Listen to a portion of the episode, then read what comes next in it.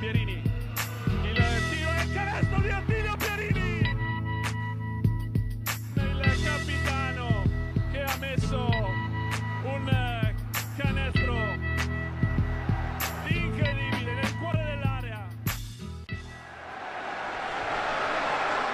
Salve, ben ritrovati a una nuova puntata di Immarcabili, puntata immersa nel verde oggi, come potete vedere dallo sfondo. Bucolica. Ovviamente, esatto, era, era un po' che non ne facevamo, quindi era giusto riprendere eh, appunto per eh, un, diciamo un vezzo per eh, l'inizio dei campionati, inizio subito eh, pirotecnico a tutti i livelli, perché eh, abbiamo visto risultati sorprendenti veramente dalla Serie B alla Serie C eh, un po' su, su, tanti campi. Partiamo dalla Serie B nazionale, con in campo, in, campo c'erano, in campo c'erano Fabriano e Iesi, una vittoria e una sconfitta per le nostre. Parto eh, dalla vittoria della Ristopro Fabriano sul campo di Imola. Avevamo detto sicuramente Ristopro favorita eh, nella vigilia. Ci ha messo un pochino a carburare nel secondo tempo, nel secondo quarto, una fiammata di cent'anni, ha un po' acceso il motore e poi Fabriano è andata via abbastanza, no, non, dico, non diciamo comoda, però insomma autoritaria, dai.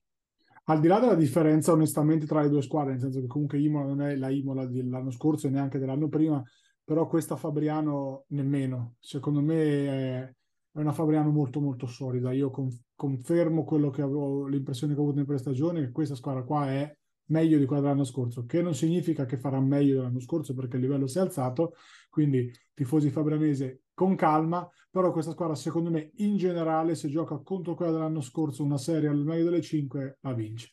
Detto ciò, andiamo un pochettino per, per, gradi. Si è già visto quello che Coach Grandi vuole fare, ovvero correre come i draghi dal primo al, al novantesimo, una squadra che è nata veramente eh, ai mille all'ora, partita fortissimo e ha tutte le capacità per poterlo fare perché ha dei lunghi molto mobili. Guardate Bedin, Bedin sembra rispetto all'anno scorso già il cugino forte, non che l'anno scorso non lo fosse, però secondo me è stato un po' ingabbiato. Soprattutto da... al, bedin, al bedin di inizio stagione, quello che no. Esatto. faceva veramente fatica a stare in campo. E che nel finale di stagione, cioè, l'anno scorso Bedin non è che abbia scintillato, ma non per dei meriti suoi, secondo me per un contesto in generale che era un po' eh, disfunzionale a quello che sono le sue caratteristiche. Quest'anno che eh, può andare, può correre, ha toccato tantissimi palloni in avvio, e onestamente ha fatto, fatto, già il vuoto, cioè sembrava una certa Shaquille O'Neal e comunque è vero che diciamo Imola non aveva dei lunghi straordinari, però insomma Ranuzzi è, è un signor giocatore. Però, ripeto, il Bedin che ho visto molto coinvolto anche difensivamente, dei grandissimi show fino a metà campo, eh, insomma, veramente molto bene. Eh, ho visto molto bene anche vabbè, Simone, inutile dirlo, anche qua che Simone faccia canestro lo sappiamo, e sono ormai un paio d'anni che ci ha riabituato a far canestro. Eh, e quindi ti voglio dire, onestamente una Janus che ha ancora tante cose da, da, sistemare, da trovarsi, perché ancora ogni tanto qualche forzatura di troppo, qualche palla persa di troppo che ci sta quando aumenti il livello. Però se non altro si è visto chiaramente che cosa vogliono fare. Tanto pick and roll centrale, come è normale che sia, di Stanic e poi da lì creiamo, tanta palla sotto a Bedin e gli altri secondo me si sono calati già, parlo di Giombini e, e di Granice, si sono già calati nella parte, cioè far legna prima di tutto e Fabriano è una squadra che non perderà mai la battaglia a rimbalzo quest'anno, difficilmente capiterà. È una squadra che tira due volte ad azione, può tirare perché anche a rimbalzo offensivo ti mette una pressione incredibile. Era un po' che non vedevo una squadra così verticale anche no? nel, nel, nel prendere rimbalzi, una squadra veramente molto solida da questo punto di vista. Negri perfetto secondo me nel ruolo di equilibratore, nel senso che ha tirato quando c'era da tirare, ha penetrato e lui se va al ferro va al ferro più o meno contro chiunque in questo campionato qua. E quindi dai, una prima molto molto convincente perché si è già visto uh, quello che Fabriano può fare. Poi Gnecchi uscito dalla panchina secondo me è un'addizione importante perché è vero che la produzione offensiva magari va e viene, eh, però difensivamente ti dà un cambio di marcia straordinario. Eh, passa sui blocchi come un trattore, difende su tutti, è veramente un giocatore molto... Sta diventando uno specialista importante per questa B1. Bene anche Baldini, che comunque se è questo, eh, come diciamo, paglia fuori, fuori trasmissione, basta che faccia un po' meno di quello che ha fatto Gulini l'anno scorso, nel finale dell'anno scorso, e Fabriano sta pagando delle bottiglie di champagne di quello buono. Ovviamente c'era curiosità di vedere Granic all'opera che appunto non avevamo mai visto, è stato molto diciamo nell'ombra, ma in senso buono, nel senso che comunque si è preso quello che doveva prendere a livello offensivo, ha tirato giù una carovana di rimbalzi, non mi ricordo il dato finale, sicuramente in doppia cifra, direi funzionale al, al, a questa struttura qua.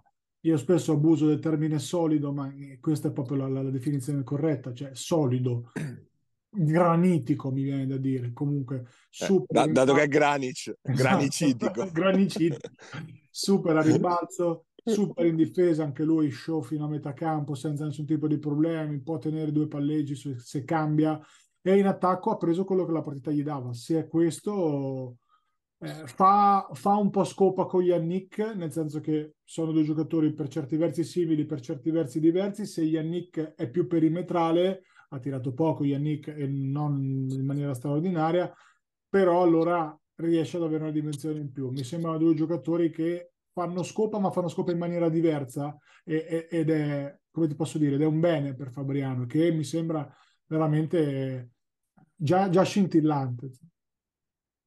E Iesi invece ha rimediato una sconfitta in casa contro Roseto, ma tutto sommato non dico che fosse preventivabile, ma insomma ci può stare nel, nell'arco di una stagione, specie considerando anche il momento della General Contractor che comunque ancora sta trovando i suoi, i suoi equilibri, diversi acciacchi prima in pre-season che comunque l'hanno un po' eh, frenata su tutto il problema di Filippini e poi appunto l'innesto di Iedioa è tra virgolette esploso anche il caso Calabrese. Nei giorni scorsi comunque eh, già fi- di fatto finito sul mercato ancora prima di esordire.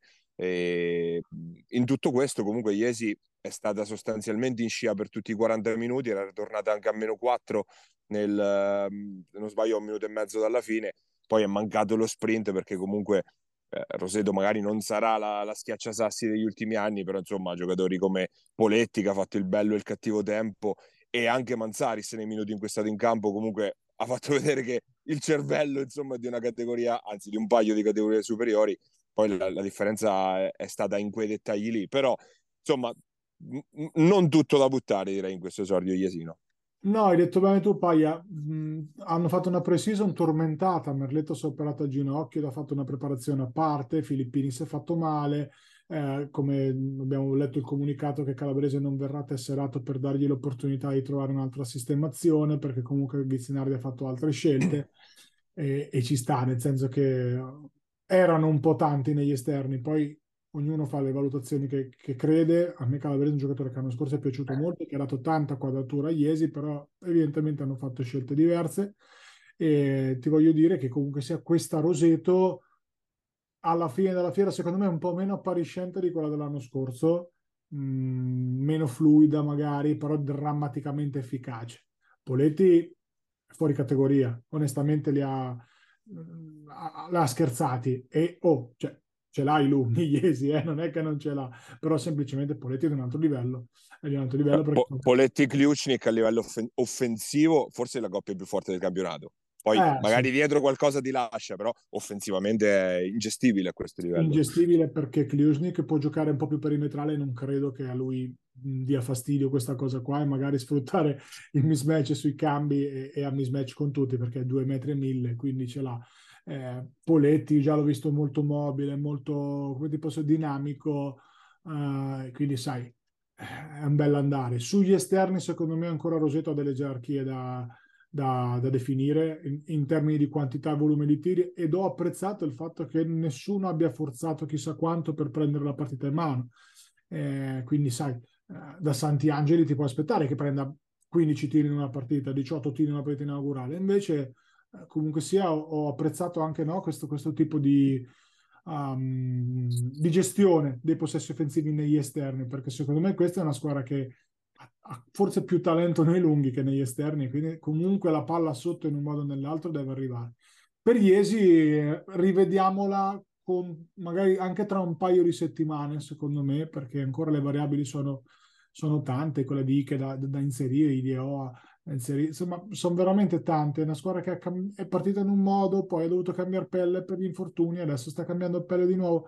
È un po' tormentata, diciamo, no? la, la, la prestagione di Iesi, quindi rinviati eh, ad un esame da, uh, ad, un, ad un esame magari un po' più semplice, però non è che abbiano fatto male, semplicemente gli altri hanno fatto meglio, onestamente.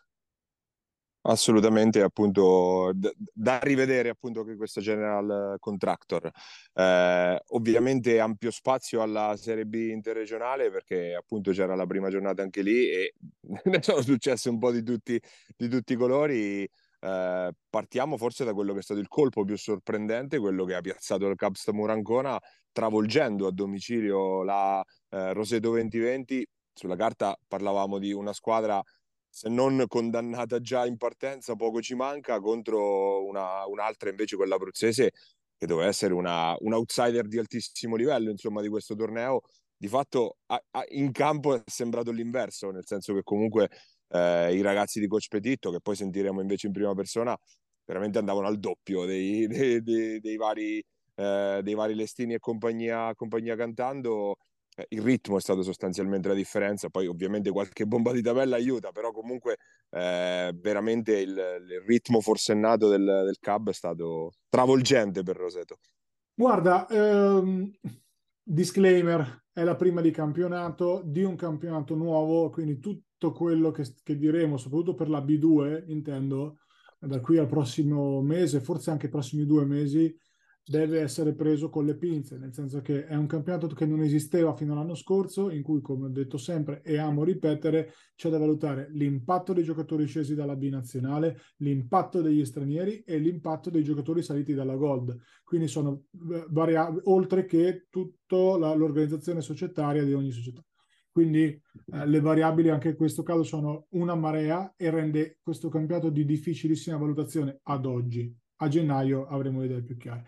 Detto ciò, per Roseto c'erano state già delle spie importanti, in amichevole soprattutto, eh, una squadra che andava troppo piano con Lestini che onestamente eh, sembra veramente, non so se indietro di condizione o ancora non calato nella parte, eh, la questione Bartolozzi irrisolta, nel senso che Bartolozzi probabilmente non, non verrà tesserato, non si sa, comunque è un bel elefante in mezzo alla stanza perché ricordiamo che questo ragazzo, poveretto, da quello che ci dicono, ha avuto uh, l'infortunio che tutti sappiamo, operato male o comunque qualcosa è andato male nella terapia riabilitativa, si è rifatto male, adesso dovrebbe avere un altro problema al menisco, quindi rischia di star fuori un anno e mezzo barra due. A, con, a, conti fatti una stagione l'ha già persa e ancora non, e ancora non c'è non, chiarezza. Non c'è, esatto, non c'è una data di rientro questo ragazzo qua, che è ovvio che è un ragazzo che sposta, però quando poi ti si iniziano a mettere male le cose, vedi Gallinari, insomma, che di operazioni sbagliate, poveretto se ne intende, e poi è, è difficile. Quindi questo è il disclaimer. Il secondo disclaimer che voglio fare sul Rosetto è Maretto. Maretto è stato un rischio, secondo me, da assumersi. È presto anche qui, quindi stiamo parlando di una partita, tutto quello che volete, però Maretto eh, è sembrato essere più vicino a un giocatore di C-Gold che uno di B, ok? e quindi già sai ti mancano due riferimenti importanti più Lestini onestamente soffre un ritmo così forsennato ecco che eh, il rischio di, di, prendere l'imbarcata da una squadra giovane eh, brillante che ha voglia anche di fare bene magari anche di sovvertire i pronostici c'è stato eh, questo non vuol dire togliere merito alla Stamura che indubbiamente ha avuto una, una fisicità importante, un ritmo, come hai detto tu, importante. E il Paolo Rossini, ragazzi, è enorme da coprire. Vi assicuro che sembra ancora più grosso di quello che in realtà è. E, e, e fai fatica se non ti ci alleni, se sei una squadra che vuole giocare a metà campo. Poi si sono allineati anche qua un po' di pianeti, tre bombe di tabelle, eccetera, eccetera. Magari non sarà sempre così, ma intanto un ottimo esordio per, per, per, la Stamura e non era assolutamente facile da, da, certificare. Stamura che poi può anche andare comunque a fare un colpaccio con Pescara, che è una squadra sicuramente alla portata. Eh sì, tutto fino in cascina appunto nella corsa verso la salvezza per, per i biancoverdi. Il grande, diciamo, il, il big match del, del, fine settimana era quello tra la Loreto Pesaro e la Attila Junior Basket Porto Recanati, di fatto entrambe esordienti, ma insomma che, che esordienti diciamo e hanno dato vita a una delle partite più incredibili degli ultimi, degli ultimi anni, finita addirittura dopo tre supplementari. Hanno dovuto un po' tutte tirare fuori dei conigli del cilindri entrambe le squadre perché abbiamo visto i 32 di Maruca, i 23 di Broglia che penso non li faceva da, da una 25-26 anni da una parte, ma dall'altra i 31 di Gulini, stratosferico anche lui, anche lui sicuramente non uno scorer prima di tutto, quindi sicuramente anche quello ha fatto, ha fatto rumore e ricordiamo soprattutto che Porto Recanati comunque era senza Camaso, quindi lottare fino in fondo sul campo di quella che tutti definiscono come la favorita numero uno di questo campionato, andarci non vicino, praticamente a un soffio dalla, dalla vittoria, insomma un bel segnale. Da, per il Loreto voglio ricordare un, un po' di predattica l'hanno fatta anche loro mettendo eh, a referto poi Tognacci alla fine mai annunciato anche se è stato aggregato durante tutta la stagione ve l'avevamo detto tenetelo d'occhio perché potrebbe apparire miracolosamente tac è apparso ma guarda, ho visto partite di tennis durare meno di questa, di questa loro Pesaro Porto Recanati, è stata una maratona di New York, onestamente, e anche una partita di, di cioè, già di intensità, ecco, mh, mm, quello che mi aspetto da questo campionato qua. Eh, a Paglia, le differenze sono poche, sono poche, anche tra le favorite. È vero che Porto Recanati è immediatamente a ridosso delle favoritissime, ok? Però vedi anche la caduta di Senigallia in casa, e avevo detto che questo Bramante sarebbe partito bene per i noti motivi. Ehm, le differenze sono poche, Paglia, perché è un campionato livellato, secondo me, più di quanto è lecito aspettarsi leggendo i roster, proprio per i discorsi che ti ho detto prima, perlomeno nella fase iniziale. Detto ciò, onestamente è una partita di, di, di altissimo livello, di altissimi contenuti tecnici, in cui Porto Recanati ha fatto una, una super partita, a cui Loreto ha dovuto rispondere con una super partita quindi un battesimo di fuoco per, per, per quella che è stata la, la, favorita. Su Giorgio Broia 23 punti, non fateci affidamento, ma non perché non li possa fare, ma perché non gliene va, men che meno ad ottobre. Non gliene va. men che meno ad ottobre, di, 2 di ottobre, l'1 di ottobre, quando hanno giocato, di, di, doversi allacciare già le scarpe. Però questa è una partita che richiedeva anche per dare un segnale forte al campionato, no? come per dire dovete venirci a prendere al netto dell'assenza di Gamazzo, che chiaramente è stato uno dei migliori eh, in prestagione dell'Attila, però sai, il Porto Recati, come ho detto settimana scorsa dopo averla vista nel Michele, è una squadra che ha, è multiforma, eh, ha tanti giocatori nei mezzi ruoli che possono fare più cose, quindi si può, si può adattare. Poi se vai al suo ritmo rischi anche di, di metterti in un ginepraio di, di percentuali e quindi è data bene a Loreto, ma una partita vera, quindi cioè, tutte le domeniche saranno partite del genere. Ecco. Non mi aspetto niente di diverso, magari non al triple overtime, ai 100 punti, però partite combattute anche per la Loreto, ma magari anche con le squadre di seconda fascia o presunto tale. E appunto questi risultati di, di questo weekend ci, ci, ribadiscono una volta di più che poi la pre-season va presa tantissimo con le molle. Il caso più eclatante probabilmente è quello del Bramante che onestamente aveva zoppicato durante tutto il mese di settembre e poi tira fuori il coniglio dal cilindro, va a vincere a Senigallia la prima di campionato, ok, con eh, Giacomini che fa 0 su 2 ai liberi a 8 secondi dalla fine e Panzieri che tira fuori un coniglio dal cilindro mica da ridere con la bomba sulla sirena. Però Bramante che era partito anche 23 a 6 se non sbaglio nel primo quarto fondamentalmente ha condotto per tutta la partita e quindi ha dimostrato ancora una volta di più che poi una volta un conto è fare le amichevoli al piccolo trotto con pochi stimoli e tutto quanto un'altra cosa è poi andare in campo la domenica ma guarda, Paia, per la serie ogni tanto la, le acchiappo le cose che dico, abbastanza spesso ultimamente, quindi bene così. Eh, eh, mi, ti voglio dire che Bramante io me l'aspettavo, pronti via, l'avevo già detto, è una squadra talmente rodata, talmente eh, anche in fiducia, nel senso che si sono tolti lo scimmione dalla spalla di vincere questo campionato in un modo o nell'altro, dalla porta di servizio, quello che vuoi, ma alla fine l'hanno vinto e quindi adesso è una squadra che va su, abbastanza sul velluto perché quest'anno per la prima volta negli ultimi quattro anni, cinque, non me lo ricordo, non ha pressione, nel senso che è una squadra che può far benissimo, può far bene o può far così così cambia, cambia il giusto. La loro dimensione ce l'hanno già. E questo è una cosa importante quando affronti un campionato del genere, no? E soprattutto vengono da un vissuto comune, da, a partire dall'allenatore fino al gruppo ormai consolidato, giocano più o meno, io li ho visti perché ci giochiamo contro sabato, giocano più o meno le stesse situazioni dell'anno scorso e dell'anno prima, ma le giocano come, come normale che sia, ovviamente, esatto. perché il gruppo è uguale, identico uguale, all'anno scorso. Non hanno messo dentro niente. Sgarz- Sgarzini in più e basta, ma comunque l'impatto ovviamente... Certo. Esatto. E, secondo me anche Sgarzini Pipitone, come detto in, pre- in pre-stagione, è una scelta, è un'addizione per sottrazione, nel senso che ovvio che metti dentro un giocatore in toto magari meno pronto, meno forte, però alleggerisci le rotazioni sugli esterni, permette a Centis di andare nel 3 e nel 4, permetti a Panzieri di avere più spazio, permette a Delfino di fare il vuoto, e che partita ha fatto Delfino onestamente impressionante, eh, e permetti appunto a, a Ferri di rifiatare. Eh, si è rivisto Ricci senza i suoi problemi fisici e quindi comunque per Bramante lo sappiamo quanto è importante questo giocatore e si è vista una squadra pronta contro una squadra che onestamente ancora c'è il cartello lavoro in corso come è normale che sia. Eh, poi mettici che primo quarto hanno segnato qualsiasi cosa tirassero da tre punti, sono dati fiducia. L'area esposta di Senigallia da squadra di Gabrielli, ovvero appiccicosa, ruvida, scorbutica eh, difensivamente, non bellissima magari in attacco, ma drammaticamente anche qua solida, c'è stata. E poi dopo alla fine è una questione di dettagli, ti voglio dire, no? Senigallia ci ha dimostrato tutto quello che può essere Senigallia nel, nell'interno della stagione, una squadra che quando è, è, solidamente agganciata alla propria difesa vince con tutti e se la gioca con tutti anche con le straprime. Quando la sua difesa eh, predicata su dei concetti di aggressività sugli esterni e di grande fisicità, soprattutto di Bedizza e Bracci, ehm, quando questa difesa non c'è o comunque concede qualcosa come nel primo quarto, poi dopo in attacco rischiano di far fatica perché in attacco ci sono squadre che hanno più talento, onestamente, no? soprattutto negli esterni.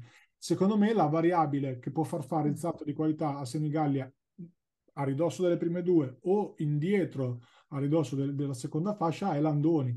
Landoni che mi sembra un pochettino indietro, eh, però deve essere un giocatore, Andres, conosco bene, allenato l'anno scorso, può fare molto di più, Quest'anno dovrà adattarsi a, giocare meno spalle più fronte, perché spalle ci vanno i vari Medizza, Bracci e compagnia, e quindi dovrà alzare le percentuali da tre punti su un volume di tiri maggiore. Ma dal, da, dal suo rendimento e chiaramente da una prestazione migliore di Giacomini, che onestamente ha fatto una partita al di sotto dei, tuoi, dei suoi standard e non per i due liberi, ma per tutta la gestione della, dei possessi offensivi, passa gran parte delle fortune della Golden Gas le, le, altre tre partite sono andate un po' più, diciamo, come dovevano, tra virgolette, nel senso che comunque il Pisaurum è uscito sconfitto in casa dall'Amatori Pescara, dopo una grande partenza il Pisaurum era partito davvero sprombattuto, è andata lentamente scivolando via, Amatori che piano piano con assetti un po' più piccoli rispetto ai quintettoni di partenza ha trovato sicuramente maggiore, maggiore, aggressività, ma proprio anche maggiori spaziature, perché poi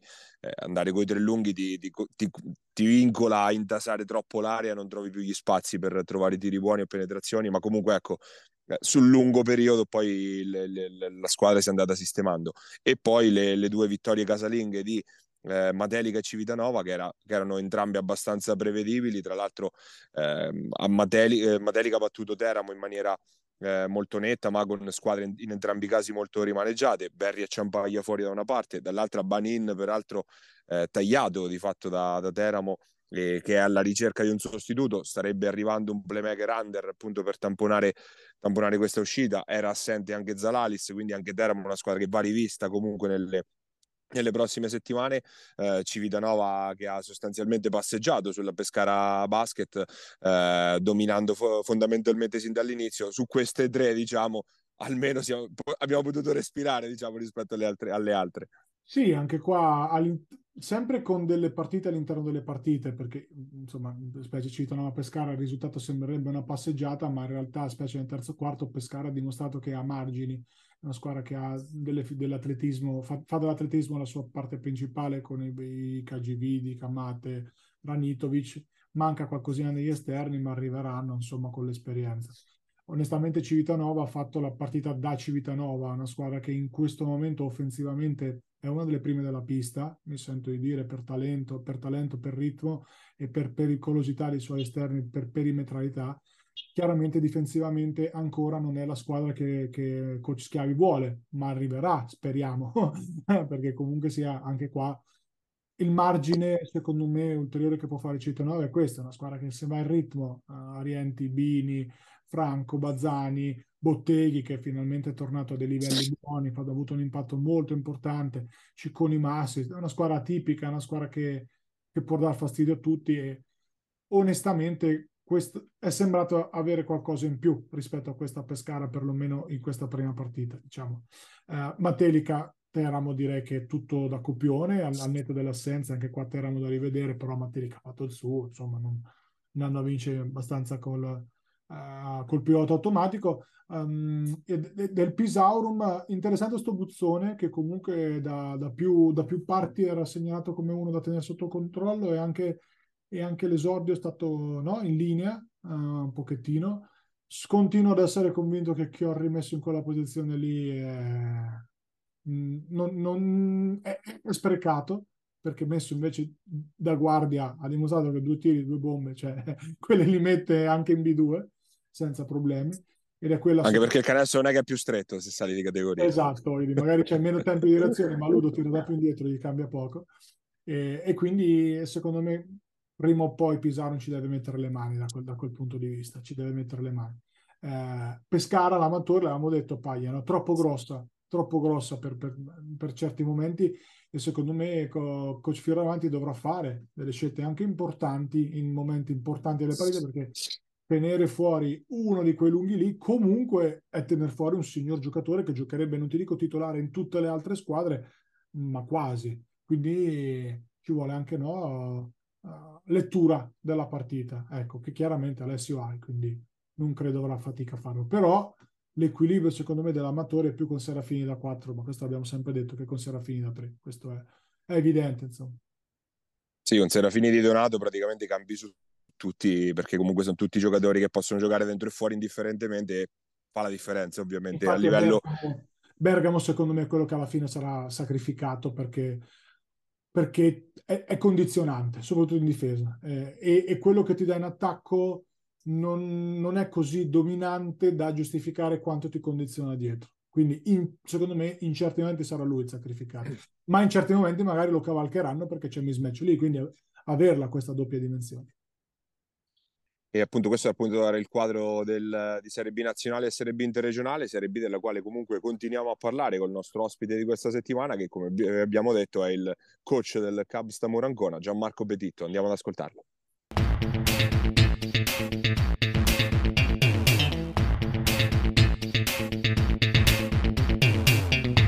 Nostro ospite questa settimana abbiamo il coach del Cub Stamurancona, Gianmarco Petitto, grazie di aver accettato il nostro invito innanzitutto.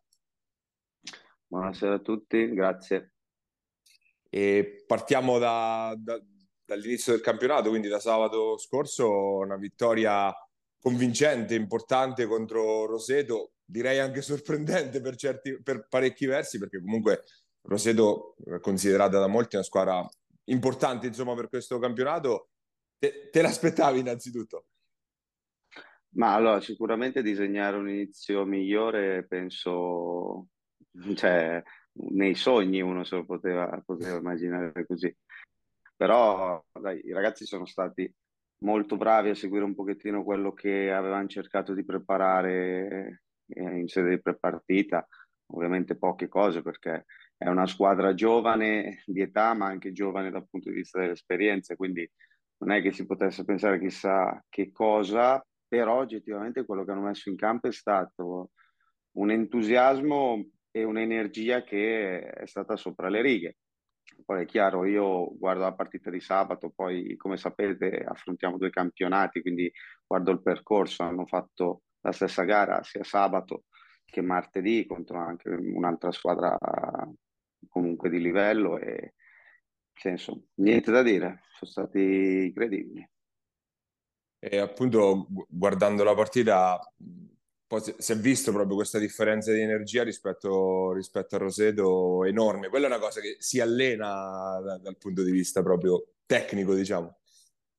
Ma guarda, non lo so perché io ho avuto la fortuna nella vita di allenare anche gente più grande ma che aveva lo stesso tipo di energia, un po' secondo me predisposizione, tanto è anche il fatto di aver voglia di dimostrare eh, l'input che stiamo dando ai ragazzi è quello sempre di lavorare per un obiettivo, ok? Che può andare al di là del vincere o perdere una partita, perché sicuramente si gioca contro formazioni che sono più grandi, più esperti e comunque con più chilometraggio rispetto a noi. Quindi questo aspetto dell'essere aggressivi e cercare di giocare, diciamo, sui 28 metri, no? Così lo si può allenare io penso che non lo si possa allenare quotidianamente in ogni momento, perché comunque è vero che sono ragazzi, però noi ci alleniamo tutti i giorni. Per, per pretendere ogni giorno un'intensità del genere, io penso sarebbe da folli. Bisogna lavorare cercando di mantenere questo tipo di imprinting qua.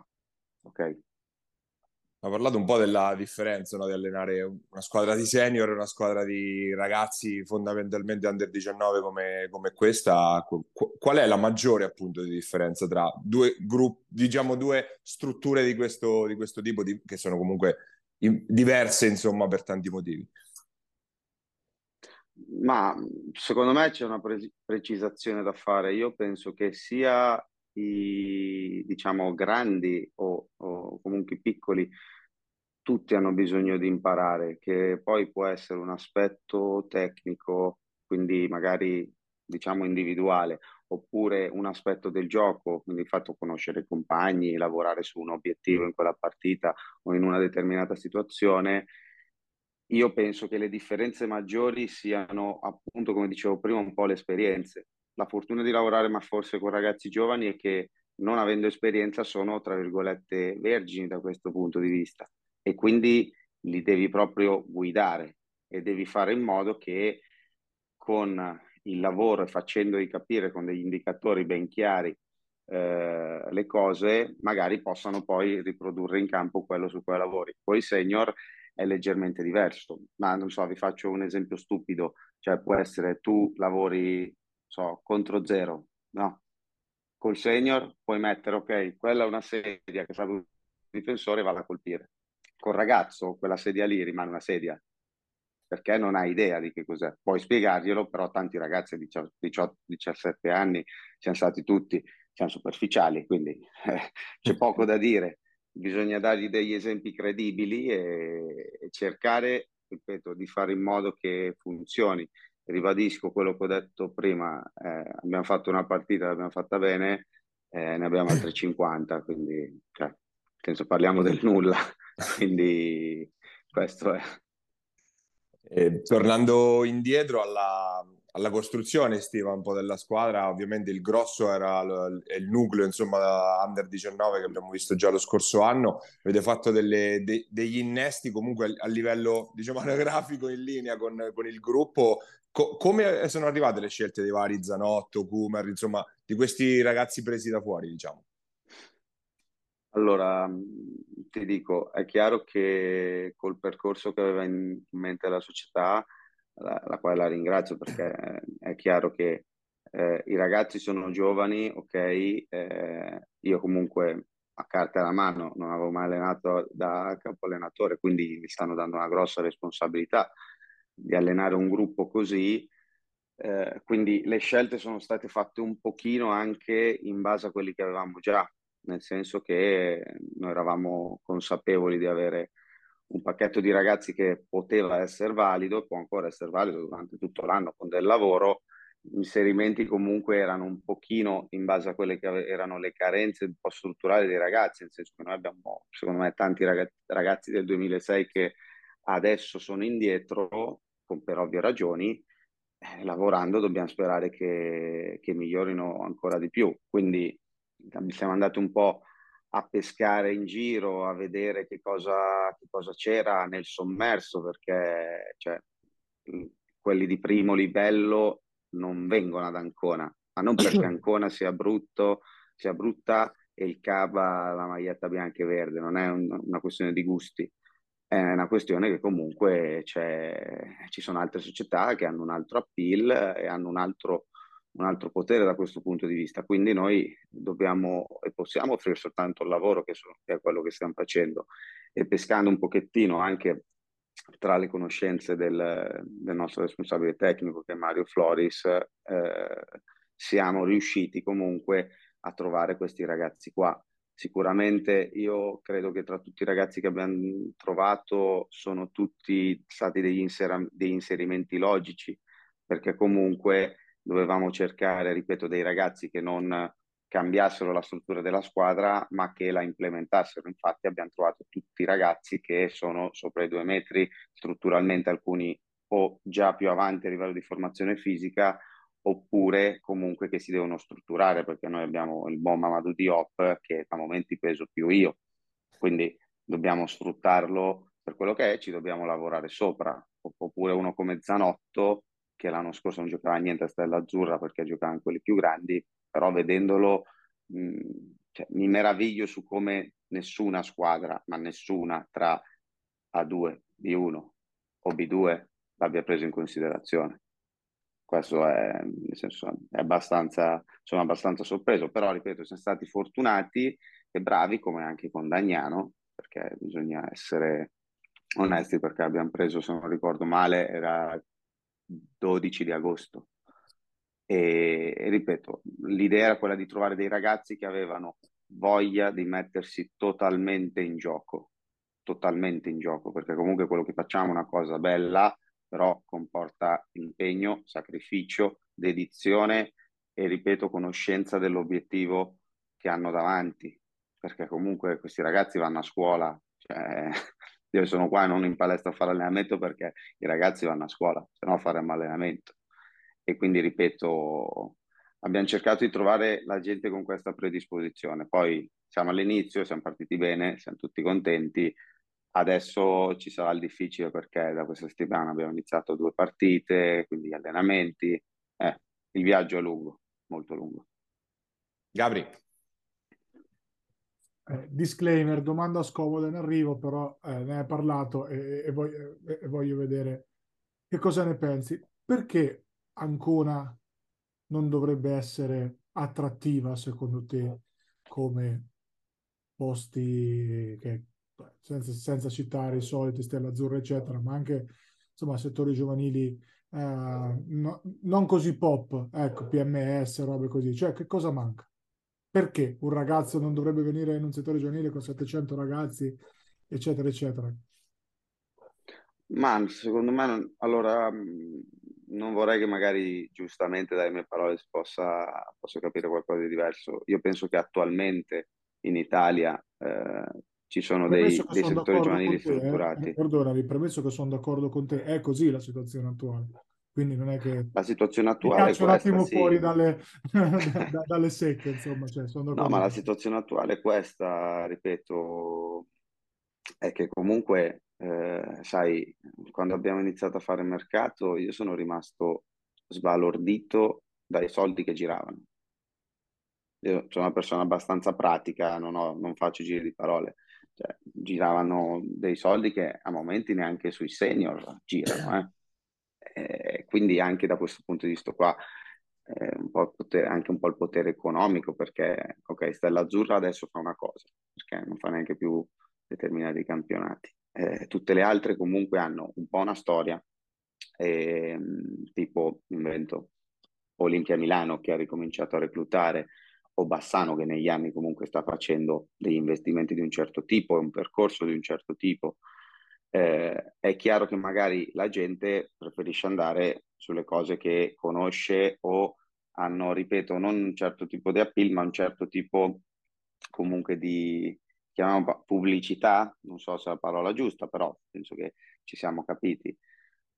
Mm, secondo me quello che manca ad Ancona, Ancona negli ultimi anni ha fatto comunque finali nazionali con i 17 che erano 2006-2007, l'anno prima ha fatto sempre finali nazionali con i 17 che era praticamente il, gruppo di quest'anno.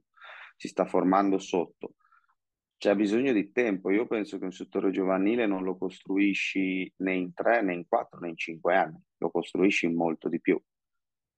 Ci vuole una caratteristica che in tanti posti, secondo me, non c'è, secondo me ancora da questo punto di vista la giustizia di mezzo, che è la pazienza. La pazienza è una visione, perché questo è fondamentale. Tu fai qualcosa, come per i ragazzi, dicevo prima, che hanno un obiettivo davanti a loro, anche a livello societario, come succede qua, eh, hanno un obiettivo davanti a loro, che è quello di formarsi. Poi, sai, adesso siamo in un momento, credo che con lo svincolo che c'è l'anno prossimo e la riforma dello sport in atto, cioè tutti i posti, secondo me, possono essere uguali agli altri e non sappiamo di che cosa, di che cosa sarà lo svincolo con la riforma insieme. Quindi eh, secondo me è un tema abbastanza delicato. Ripeto, quello che stiamo facendo quest'anno con, con i grandi, con questa squadra, è, è, una cosa che in Italia, come la stiamo facendo noi, ehm, penso non ci sia, o forse solo una squadra sta facendo come noi, eh, però magari mi sbaglio. Ma ribadisco, eh, nel senso, la direzione è quella, bisogna formarsi tanto e poi ripeto, avere tanta pazienza e secondo me anche un po' di fortuna, perché in, in, tutte le cose ci vuole anche un po' di fortuna, perché stiamo parlando di sport i risultati un minimo contano, se la palla tocca due volte il ferro ed esce, purtroppo è una roba, se la palla tocca due volte il ferro ed entra, è, ahimè è un'altra. Quindi è anche un po' così. Sono, sono, abbastanza d'accordo con te, nel senso che negli ultimi anni è mancata una visione, probabilmente una visione d'insieme, aggiungo io, è mancata la prima squadra alla Stamura, cioè è mancata una prima squadra dove realmente potessero confluire da protagonisti eh, quei giovani che poi si sono persi un po' nelle minors, che magari da, da ragazzini avevano, avevano, aspettative diverse. Ecco. Cioè, la, la, l'importanza di una, scu- di una prima squadra in cui ecco, prendi un allenatore, gli dici tu puoi perdere anche tutte le partite, immagino sia tu, questo insomma il discorso che ti è stato fatto, ma sti ragazzi devono andare da un punto A a un punto B con un percorso di crescita, secondo me è la cosa che è mancata negli ultimi anni alla Stamura nelle fasce alte. Insomma, C'hai, immagino che la società ti abbia detto più o meno così, cioè il risultato sportivo conta fino a un certo punto, è ovvio che fa morale, però a livello di, di B2 io non credo che le aspettative possano essere niente di più di magari provare a centrare la salvezza, me, me lo confermi?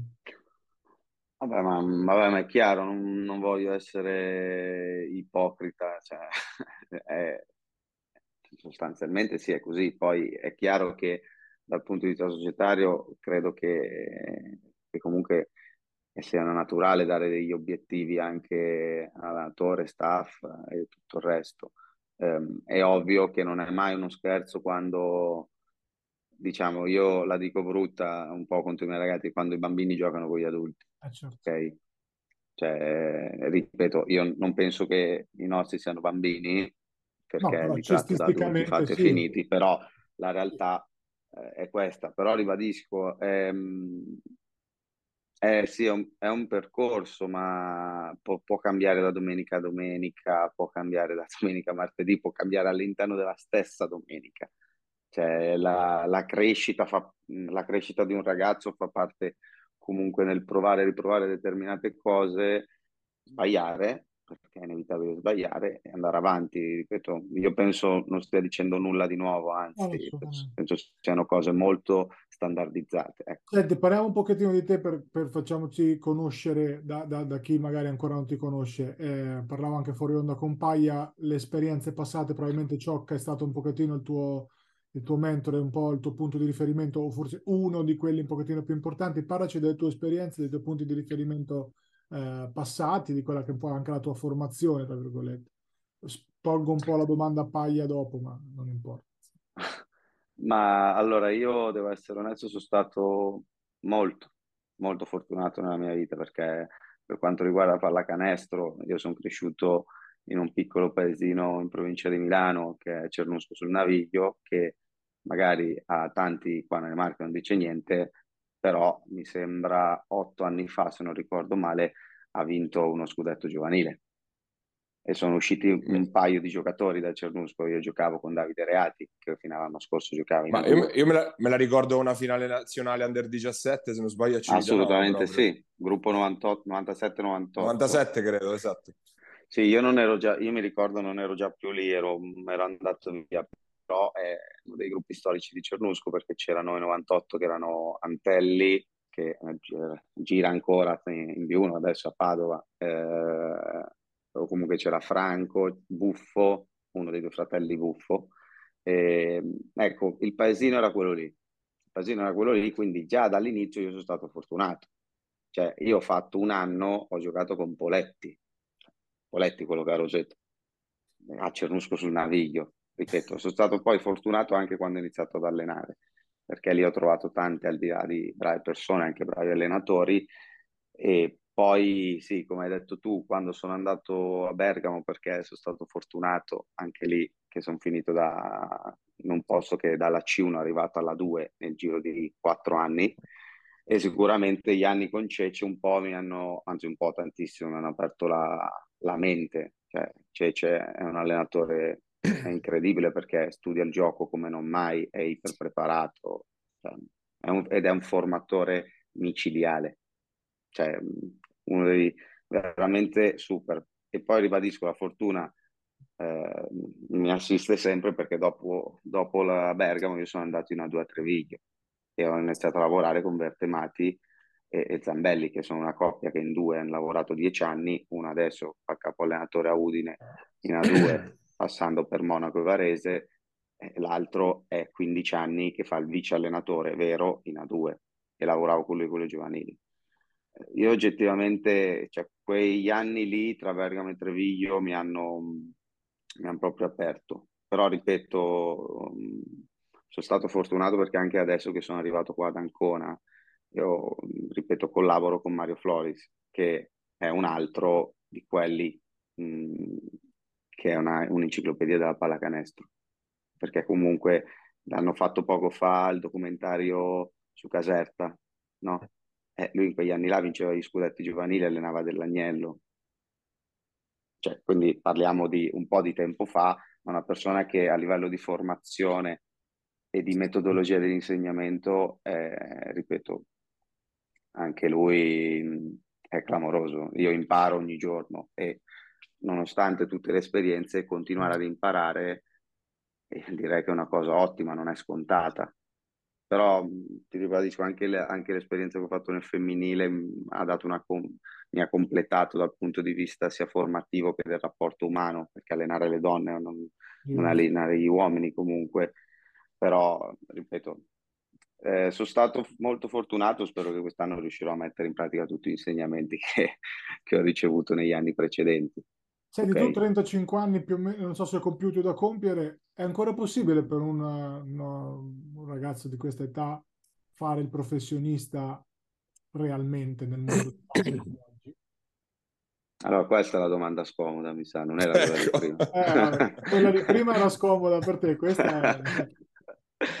No, allora scherzi a parte, è abbastanza, cioè non è che è abbastanza complicato, eh, bisogna avere, e qua è veramente fortuna, veramente fortuna per tu, perché ci sono delle cose che sono incontrollabili, di trovare un posto dove tu, persona fisica, stia bene, il contesto ti permetta di lavorare in maniera seria e poi che oggettivamente dal punto di vista remunerativo ti dai soldi per vivere e non è una cosa semplice perché mh, mm, senti delle storie che.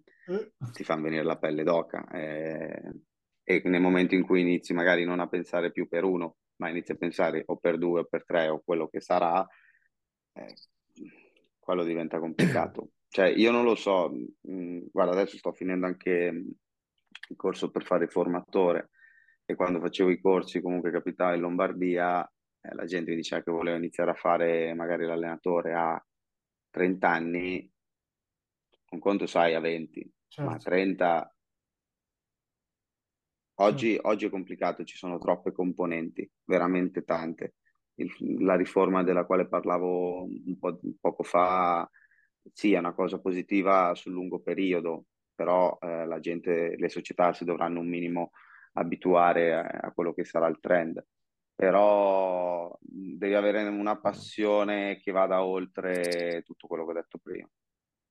E ripeto, anche quella, cioè la forza la devi trovare dentro di te, perché comunque quando lavori magari in A1, in A2, ma adesso anche in B1, eh, cioè il campionato di B1 sei un professionista a tutti gli effetti perché hai tante partite, lavori la mat- cioè, lavorerai la mattina, eh, l'impegno è tanto e molte volte uno comunque lavora per, eh, secondo me, non per il giusto, nel senso, poi, ripeto, ognuno prende le proprie scelte e, e quindi, non lo so, se uno ha tanta passione, secondo me è giusto che ci provi, poi, ripeto, bisogna vedere un po' il percorso come va. Ah, yeah. Come eh, un po' l'hai già ricordata la tua il tuo percorso, la tua parabola, appunto, si, si, completa, si è completata l'anno scorso con appunto la stagione da assistente a Coach Cohen al campetto in Serie, in serie B, appunto. Abbiamo fatto tre nomi in pratica, Ciocca, Vertemati, Cohen. In cosa si assomigliano e in cosa sono differenti l'uno dall'altro? Ma sicuramente sono, sono simili dal punto di vista della, della mole del lavoro, perché io credo che tutte e tre, anche se hanno età differenti, forse due si avvicinano, però eh, penso che comunque il loro mantra sia il lavorare in palestra e che il lavoro paghi, ok? Poi è chiaro che tutte e tre hanno caratteristiche sia morali che anche tecniche diverse, ok? Però, mh, ripeto, secondo me la cosa che li accomuna può essere eh, la quantità, magari anche la, su certi aspetti la qualità del lavoro, ok? Poi è ovvio che i rapporti, i rapporti che hanno tutte e tre con i giocatori, ma anche con, con lo staff, nel senso sono medesimi perché sia Piero che Adriano che Cece, dal punto di vista del rapporto col sottoscritto, penso che non abbiamo mai avuto un problema, proprio zero. Anzi, c'è tanta condivisione, si discute anche, come è giusto che sia, eh, per delle cose e poi finisce lì. Quindi era un po' così. Chiudo, chiudo con una, una, suggestione, diciamo, nei giorni scorsi guardavo un video in cui Lorenzo Panzini si rimetteva in moto a correre. Può essere un, un'idea nel, quando sarà pronto dopo l'infortunio che ha avuto l'anno scorso, magari in corso d'opera. Ma guarda, tanto Lolo ci sentiamo perché quando viene o a correre a lavorare viene a Palo Rossini, quindi eh, infatti ci, per quello. Ci vediamo. No, guarda, non lo so, sinceramente non lo so, è chiaro che dobbiamo vedere un attimo adesso come andrà, come andrà la stagione e poi vediamo, cioè, bisognerà vedere anche come sta lui. Sono contento che stia bene perché con quello che ha passato alla fine attualmente sta procedendo bene poi ovviamente non è una cosa che dipende soltanto da me, quindi ripeto, ci sono più, co- più componenti che devono decidere. Quindi vedremo. Lascio in sospeso okay. la risposta. No, chiaro, chiaro che è super prematuro, anche perché penso di tempo, ancora qualche mese ce l'avrà sicuramente Lollo. Non l'ho sentito di recente, quindi non lo so, però sì, dovrebbe, dovrebbe avere sì, un po', diciamo, mi ricordo che mi aveva detto novembre più o meno eh, però comunque il percorso riabilitativo che sta seguendo sta procedendo abbastanza bene. Bene. E ti ringrazio Gianmarco e in bocca al lupo per questa stagione bella e intensa, insomma, per il Cap Stamura. Viva il lupo, grazie ciao, ragazzi. Ciao, ciao, buon lavoro, ciao, ciao, ciao. Ciao. ciao.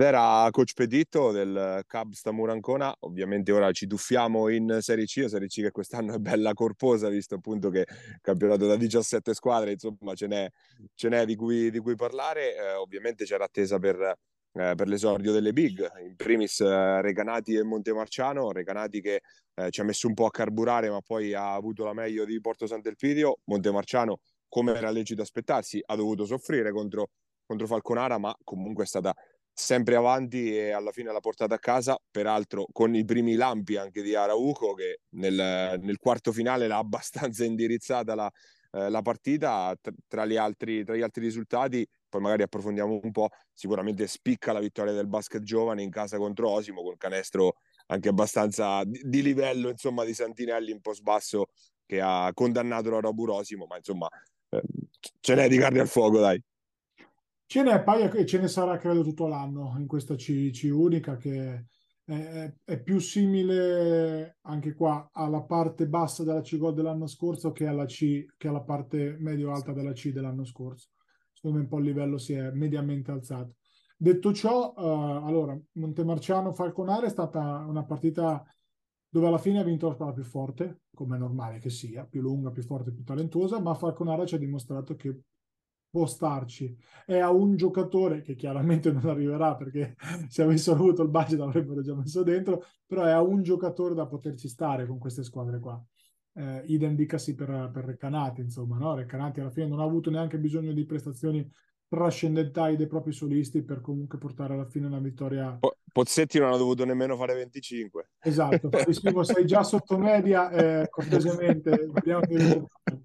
no, però ci sta una talmente lunga, forte, che, che, che, onestamente, al di là degli scherzi, eh, Simone è un giocatore talmente intelligente che sa che se c'è da fare 25, 30, 32 li fa, ma se non li deve fare non li fa. E in questo momento, anche per come l'ho visto in amichevole, Recanati mi sembra avere talmente tante armi offensive che non c'è bisogno di Simone Pozzetti, ma tranquilli che se ci sarà bisogno lo troverete a tirare da metà campo e far canestro, molto serenamente. Ehm, la caduta di Osimo è una caduta, non dico inaspettata, perché è una squadra che va sottolineato, tifosi usimani, eh, questa non è la Robur dell'anno scorso, non potete aspettarvi una cavalcata irripetibile per certi versi come quella dell'anno scorso, una squadra che ha molto meno talento, che ovviamente ha speso meno per essere costruita, ha un giocatore di assoluto talento e tanti giocatori di, di ruolo, alcuni che devono anche riabituarsi alla categoria, vedi Carancini per intenderci, che comunque sia eh, no, giocato in Serie D per parecchi anni, adesso insomma, ritorna in Serie C, categoria che può fare tranquillamente, ma che richiede tempo di adattamento. È arrivato Tibbs perché appunto l'altro la, lungo che hanno preso prima non ha convinto. Ciambrone. Ciambrone. E Tibbs non è che ti sposti chissà cosa, ti dà una bella mano, ma non è che è, è meglio di Ciambrone probabilmente, però non è che ti sposta. Una squadra in, in, in, costruzione e quindi a cui serve tempo e ci sta che vai a perdere anche se contro una squadra di talento inferiore, però che gioca insieme da, da, da più anni e quindi ci può stare tranquillamente che in trasferta vai, vai a perdere. Quella della continuità del gruppo è una cosa che ci sentirete ripetere tanto, perché in anni di cambiamenti la continuità ti porta dei vantaggi nel breve e questo è importante. E, um, per il resto, Paglia. Beh, un, be- un, bel po' anche del resto ce ne sono, ce ne sono stati di risultati esatto, importanti. Dire, perché... vai avanti perché ci sono. Tolentino, soprattutto colpo grosso sul campo di Urbania e non era assolutamente lecito aspettarselo, soprattutto perché eh, Tolentino era, man- mancava anche Armento se non sbaglio e quindi Vissani ha dovuto tirar fuori la prestazione subito Monster 25 sul campo appunto della, eh, della squadra di Urbania se, se, non sono riuscito a vederla ma credo la, la sfida Olocco di Coste credo sia stata interessante sotto canestro perché comunque poteva essere il, la matta per Urbania perché Tolentino squadra in generale è abbastanza undersized per la categoria e invece è riuscita la squadra di coach Campetella a limitarlo abbastanza. Tra gli altri risultati che, che spiccano sicuramente la sconfitta di, di Assisi eh, sul campo di Perugia Assisi ancora con diverse assenze con diversi problemi fisici ma che comunque eh, è tra le big di questo campionato contro una Perugia che avevo detto l'avevo vista in amichevole mi aveva fatto una bella impressione e ed effettivamente è davvero in palla in questo momento la squadra, la squadra Umbra e tra gli altri risultati magari non completamente a sorpresa però eh, neanche scontato la vittoria della Bartoli Mechanics su, su Gualdo comunque un'altra delle squadre ambiziose di questo torneo insomma Serie C ce ne sono stati risultati a sorpresa in questa prima giornata aggiungo anche San Marino che anno nuovo sempre da Gamberini si passa per vincere le partite cioè, cambiato giusto insomma, stanno c'è pure Pesaresi di fianco quindi eh, una bella mano. Subito MVP, tra l'altro, Pesaresi. Io, non avendo visto la partita, però lo hanno insignito dell'MVP, quindi subito efficace ed era arrivato, se non, non sbaglio, qualche settimana fa. Sai, Paglia, stavo guardando anche un po' no? l'impatto dei giocatori di categoria superiore si è visto subito alla prima giornata. Subito si è visto che Beligni 20 eh, viene da, dalla C-Gold di alto livello, Bissani 25 viene dalla B. Eh, si è visto tanto l'impatto dei giocatori abituati ad allenarsi in un certo modo, a, no? e magari anche vogliosi di rimettersi in gioco dopo una stagione eh, in cui hanno magari avuto meno tiri, vedi Vissani, o meno responsabilità offensive, tipo Beligni, no? e, e, questo si è visto su pronti via i giocatori di categoria superiore hanno, hanno fatto fuoco. Pensa, pe, pensa Gabri, pen, pensavo mh, pre, proprio guardando il risultato di Gualdo Fossombrone, pensa Beligni nel, nel ruolo di 4 nel roster di Gualdo.